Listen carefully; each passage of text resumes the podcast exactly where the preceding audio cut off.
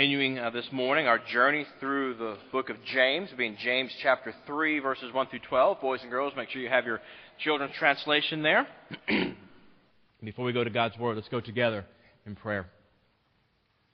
Oh, gracious God and Heavenly Father, Lord, we do thank you for your Word. We do thank you that you have given us your truth, that we might know you, that we might come to see more of Christ and be known by Him. Lord, we pray that as we come to a text that is um, critiquing us, perhaps even convicting us, we pray, Lord, that you would give us soft hearts, that we would be open to letting you critique us, Lord. We pray that you might give us then change and growth for your sake and for your glory. We pray this, Lord, in Jesus' name. Amen. James has been a uh, rough and yet wonderful book so far. I hope you have uh, enjoyed it as much as I have. You know, James is challenging because James will not let us settle into a, let's just call it a church attending hobby that has real, no real effect on our life. James comes right out and tells us, we saw last week, and he, and he did it a couple weeks ago too. It doesn't matter what we say we believe our life reflects our heart and our ultimate beliefs. And that makes many of us uncomfortable, myself included. I don't like to be scrutinized and critiqued, and yet that's what James is really about. He's a fruit inspector, for lack of a better word. By our fruit, Jesus said, people will know who we really worship, and James comes along as an apostle, and he wants to know who it is we really worship. See, but the beautiful thing about grace, the beautiful thing about the grace that we find in the gospel of Jesus Christ is that it sets us free from performance. But that grace, if it is real, does transform us. And so James can be a difficult book because it can almost be making us want to perform, but he comes back with the grace. No, it's not about performing, it's about being transformed by grace. So James is all about showing us the proof of that transformation. So far, if you remember, he's called us to be doers of the word, not just hearers. He showed us last week that faith without works is dead. So James is very much like a prophet in the Old Testament. He wants to challenge the people of God, the people who go to church, but who aren't necessarily interested in pursuing discipleship. James is about challenging that person people who are involved, let's say, but they aren't really living in the integrity, the wholeness of gospel transformation. So, with that audience in mind, let's go now to James chapter 3, verses 1 through 12. This is God's Word. Not many of you should become teachers, my brothers, for you know that we who teach will be judged with greater strictness. For we all stumble in many ways. And if anyone does not stumble in what he says, he is a perfect man, able also to bridle his whole body. If we put bits into the mouths of horses so that they obey us, we guide their whole bodies as well. And look at the ships also. Though they are so large and are driven by strong winds, they are guided by a very small rudder wherever the will of the pilot directs. So also the tongue is a small member, yet it boasts of great things. How great a forest is set ablaze by such a small fire! And the tongue is a fire, a world of unrighteousness. The tongue is set among our members, staining the whole body, setting on fire the entire course of life, and set on fire by hell. For every kind of beast and bird, of reptile and sea creature can be tamed and has been tamed by mankind. But no human being can tame the tongue. It is a restless evil, full of deadly poison. with it we bless our Lord and Father, and with it we curse people who are made in the likeness of God. From the same mouth come blessing and cursing. My brothers, these things ought not to be so. Does a spring pour forth from the same opening both fresh and salt water? Can a fig tree, my brothers, bear olives? Or a grapevine produce figs, neither can a salt pond yield fresh water. This is God's Word. so, last week, James forced us to address our works that we do as Christians, the fruit of the gospel in our lives. And he did that through an apparent contradiction in the Bible. Well, today, James forces us to address the common contradiction in us. The show me your faith by your works from chapter 2 now, James is telling us, well, guess what? Your words show forth your real faith. What you say reflects what you actually believe. Our speech, how we talk to and about each other, shows what we truly believe. This shows up in verse 1. Most English translations call it teachers, but really, James tells us not many of us should presume to be masters, is the word here. This is the idea of being a self appointed master, an expert, we could say, setting yourself in judgment of others. In fact, we know from the ancient use of this particular word that it was almost an insult. In fact, when it was used, it was used ironically. Very similar to us, you know, I don't know if people say this anymore, but I remember growing up hearing, Who died and made you boss? Very similar to the word boss there is how this word teacher or master is used. It's almost a slang of what are you doing being a master? So James is really saying, Who appointed you a master? Don't assume you're a master over people. Don't assume you do that. James is talking to a church that has people who have appointed themselves to be masters, judging the rest of the church. That is readily applicable to every single one of us in the room because we've all done that. And so this passage wants us to see that the words of our mouth are the works from last chapter that demonstrate what we really believe. So with that in mind, here's where we're going to go today. Here's our, I want to give you a theme sentence. You can remember this, write this down. Maybe at lunch, we were trying to remember the, the, the sermon. Instead of talking about, you know, sports or something, you could talk about God's Word. Here's where we're going to go today. Since our hearts leak through our mouths, our words demonstrate our real hope. See, what we're going to look at today is that monsters separate faith and works, but gospel transformation unites faith and works. Yes, I said monsters. Maybe I've been watching too much Scooby Doo in my house, but monsters were on my mind this week. So monsters separate faith and works, but we're going to see that gospel transformation unites faith and works. So as we walk through this text, I want you to understand what James is doing here. I want to show you a graphic here because verse 2 and verse 8 in this passage really are the key to understanding this. So verse 2 shows us a potential perfect person. And the question is, is that a challenge for us or is that a promise for us? And then verse 8 comes and says, look, you cannot control your mouth. Is that a defeat or is that hope? And we're going to look at two different groups of people. One group of people sees verse 2 as a challenge, and they get to verse 8 in utter defeat. Another group sees verse 2 as a promise, and when we get to verse 8, they actually have hope. So let's dive into this together. First thing we're going to look at is we're going to look at monsters. James tells us last week faith without works is dead. And what happens then is we end up with these dead monsters in the church. What do I mean by that? Look with me at verse 2. Here's what he says. He says, For we all stumble in many ways. If anyone does not stumble in what he says, he is a perfect man, able to bridle his whole body. See, monsters read this verse as a challenge. They think, okay, I can do that. It, and it lays out two paths before them, and both of these paths are about seizing control of life.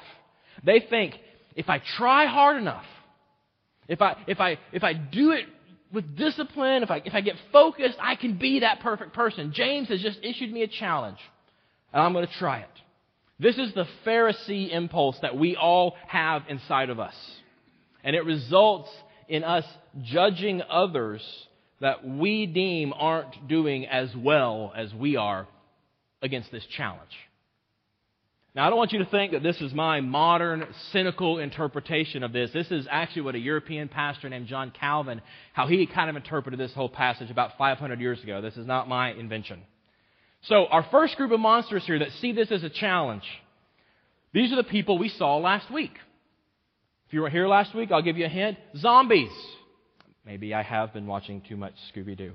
So these are, these are the people who are all about works without faith. James actually calls them in, in chapter 2, verse 26, the walking dead.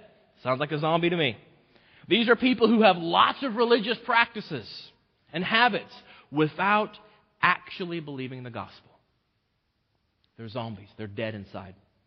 They read this passage and they think with just a little bit of discipline, if I try really hard, I can control my life.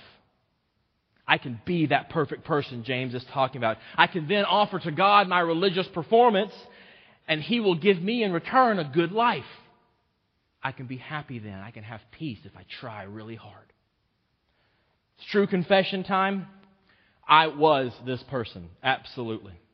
When I placed my faith and trust in Jesus Christ in high school, I, I had a very superficial understanding of the gospel. It, it was all about what I had done about my making my choice to believe in Jesus. But as I began to really be changed by the Scriptures and, and, by the Holy Spirit working in my life, I began to understand that the Bible clearly teaches I was too sinful to have made such a choice. I didn't do it. That actually God came to me as we see Jesus come to Lazarus and he raised my dead heart to life and he said, Follow me. And it was after he did that work of grace that I then placed my faith and trust in him. And that changed everything for me. This is the Protestant doctrine of the sovereignty of God in salvation. And it's wonderful. But the problem is this. When you first come to an understanding of God's sovereignty and salvation, especially if you've been a Christian for a while, and especially if you are kind of are theologically minded, you tend to enter what is lovingly called the cage fighting stage. This one issue of God's sovereignty and salvation becomes the issue by which you judge every other Christian. You are ready to debate any dear, earnest Christian who disagrees with you on this. You are looking for a fight. This, this mentality leads to being, self confession time, very miserable, very performance based. You're all about making sure you have your personal worship. You don't call it quiet time. That's not serious enough. It's a personal worship. And you better do it in the morning and you better do it in the evening. Not because you want to commune with God, but because you want to show off to God. Look, I've done this. Give me a good life. You make sure that at least whenever you're not reading the scripture, you better be reading something by a dead guy who was a Puritan. Yeah, exactly.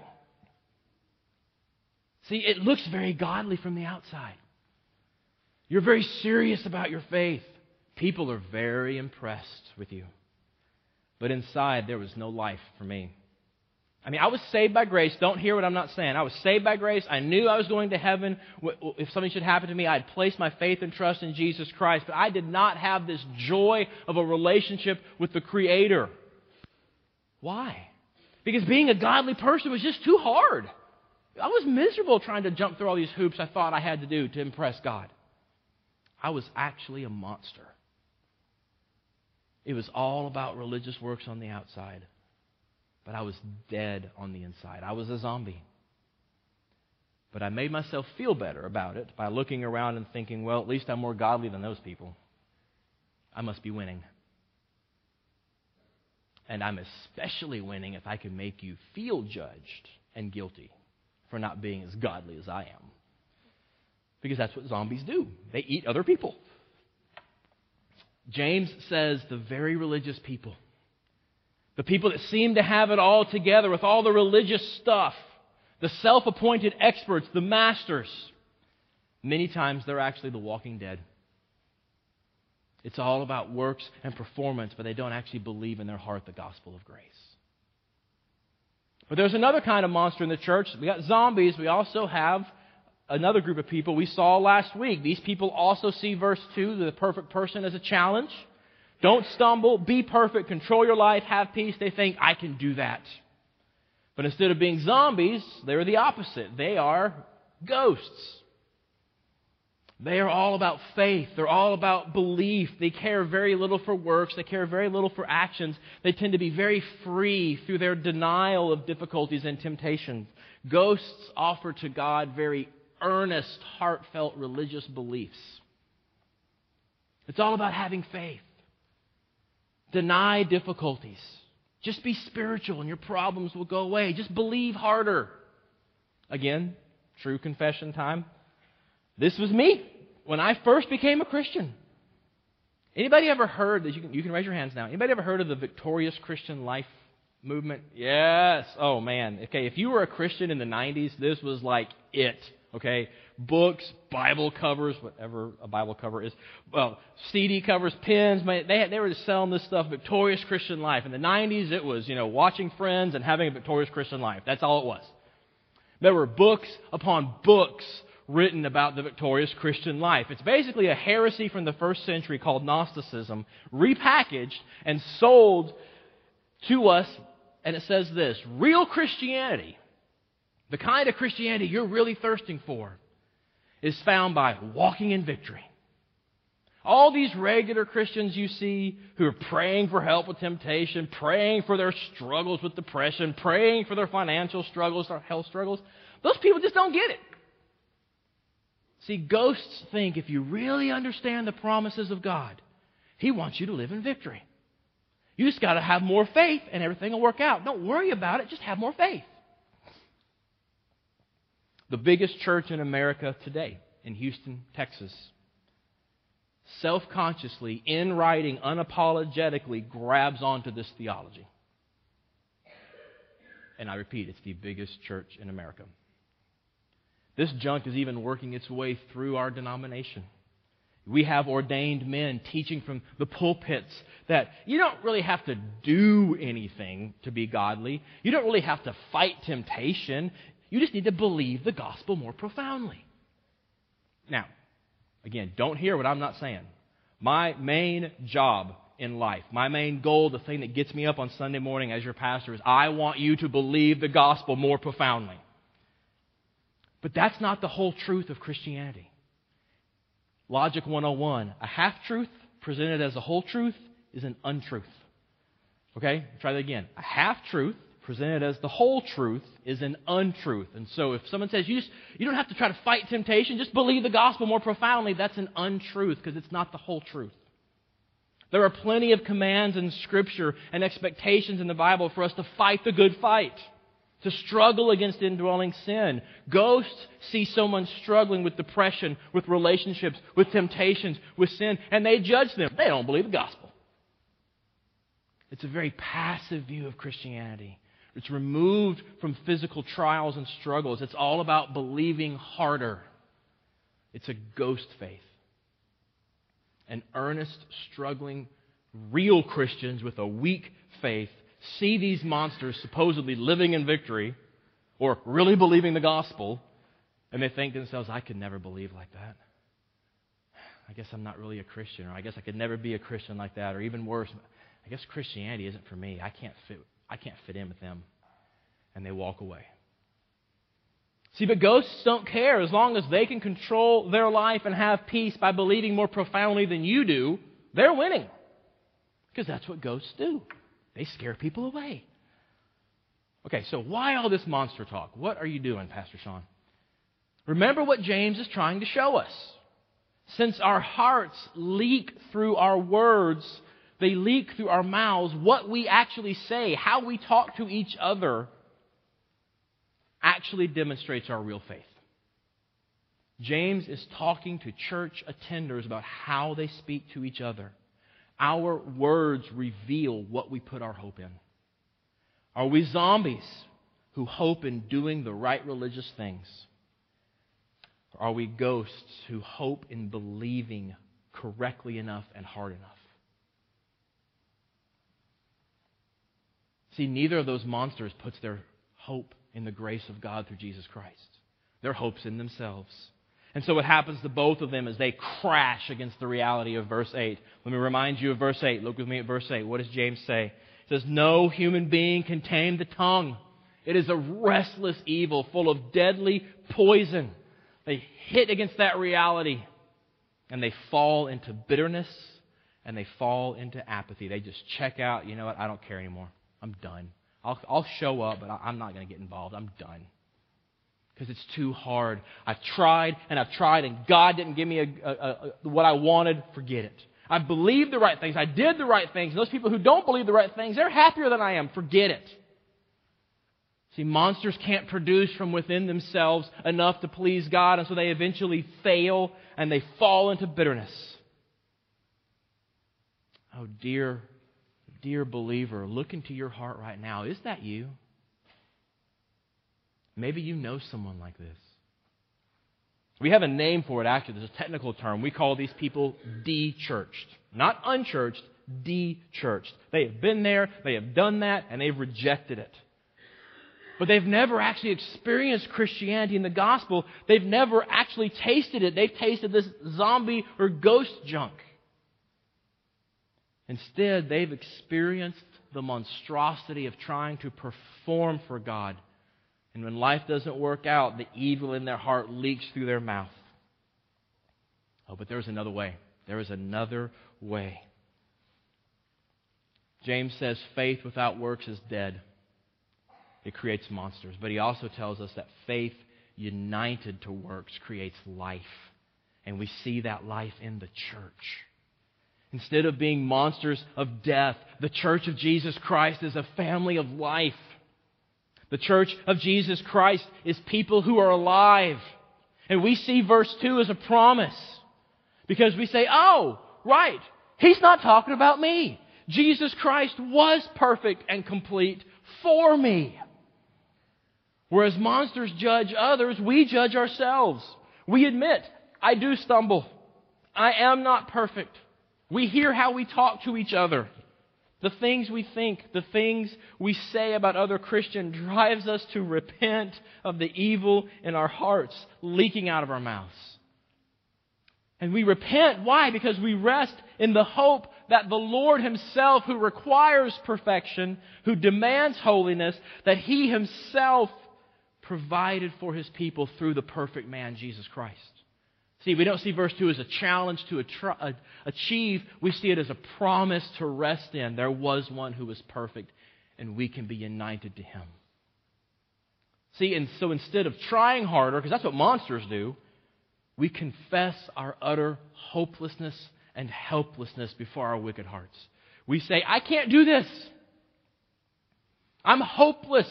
I cannot overcome this evil inside of me. I understand how bad my heart is. We get to verse 6. Look at verse 6, and we say, Yep. Look at me at verse 6. The tongue is a fire, a world of unrighteousness. The tongue is set among our members, staining the whole body, setting on fire the entire course of life, and set on fire by hell.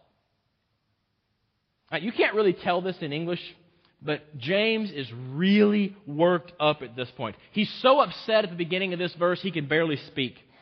Um, several years ago, uh, as many of you know, my a previous call, part of my pastoral duties was I was the chaplain uh, to our fire department. And my first day as the chaplain, the, the chief was taking me around to the different firehouses and introducing me to the captains on duty.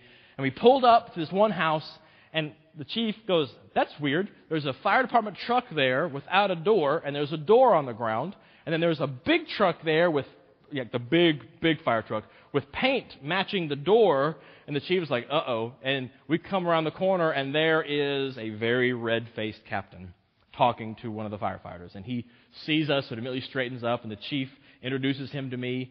And the man is still upset, and he can't complete a sentence. He's like, Hey, hi, I can't.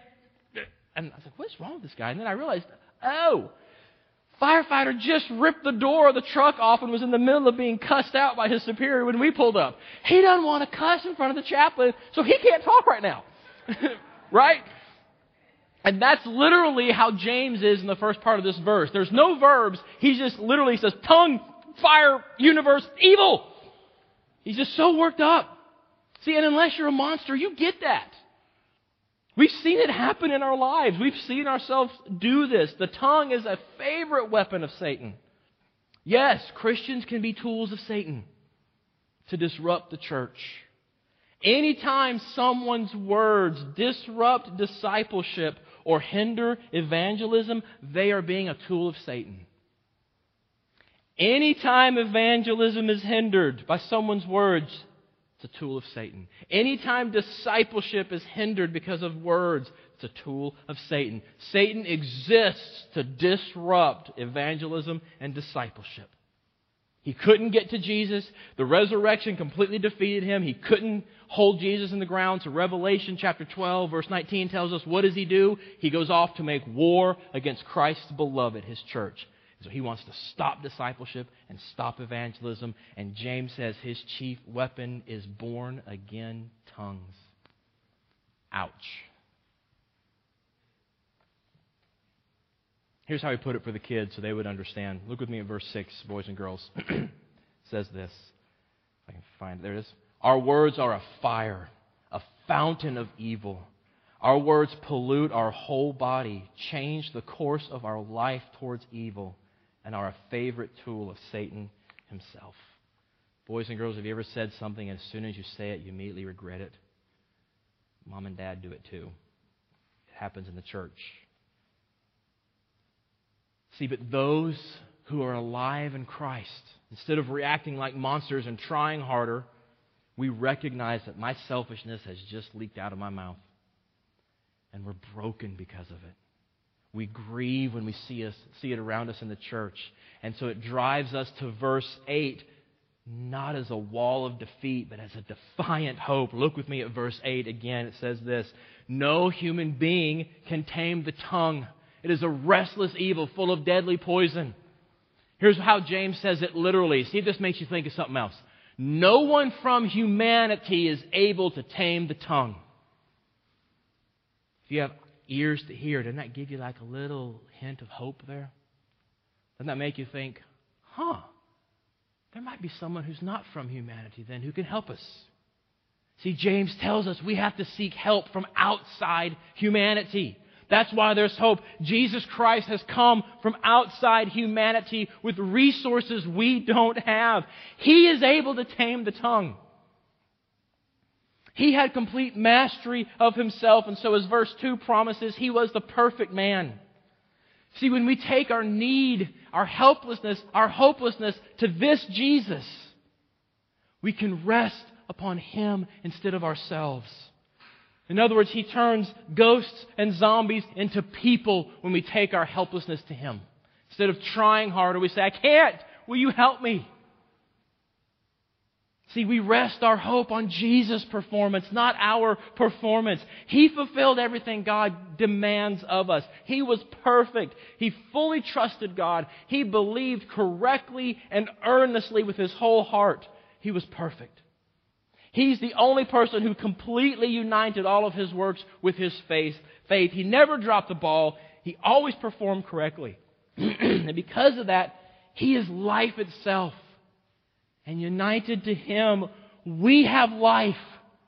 Instead of being monsters, we can have peace. The biblical promise of shalom and integrity. Instead of being monsters who are half alive somehow, we can be a renewed people through Jesus Christ. And that living reality then puts us onto the positive side of how this passage ends. It's a little weird, but look with me verses 11 and 12. See what James is saying. He says this Does a spring pour forth from the same opening both fresh and salt water? Can a fig tree, my brothers, bear olives, or a grapevine produce figs?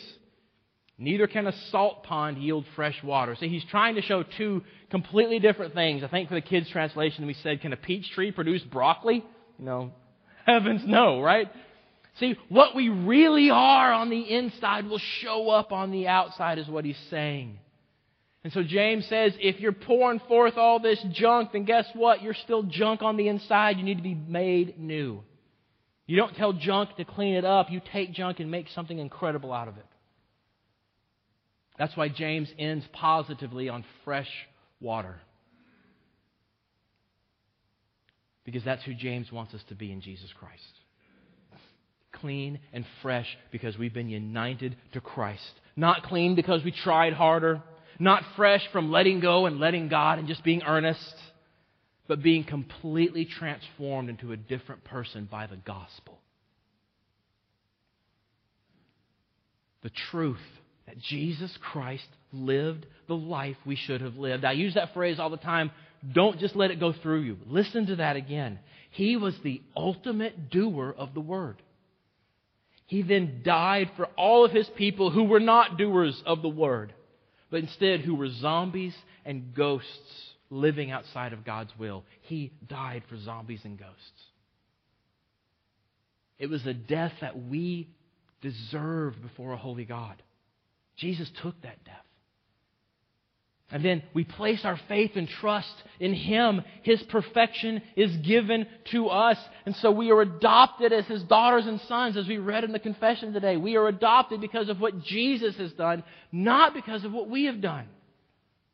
And the resurrection of Jesus Christ from the grave is the proof that all of that is true. That is the New Testament gospel of grace. Jesus can tame our tongues because He broke our stone cold hearts and replace them with a heart full of life, a heart of flesh. See, for those of us who've placed our faith and trust in Jesus Christ, what beats in our chest is a heart of life. And the overflow of that heart comes forth in our mouth, which means we speak truth and love to each other.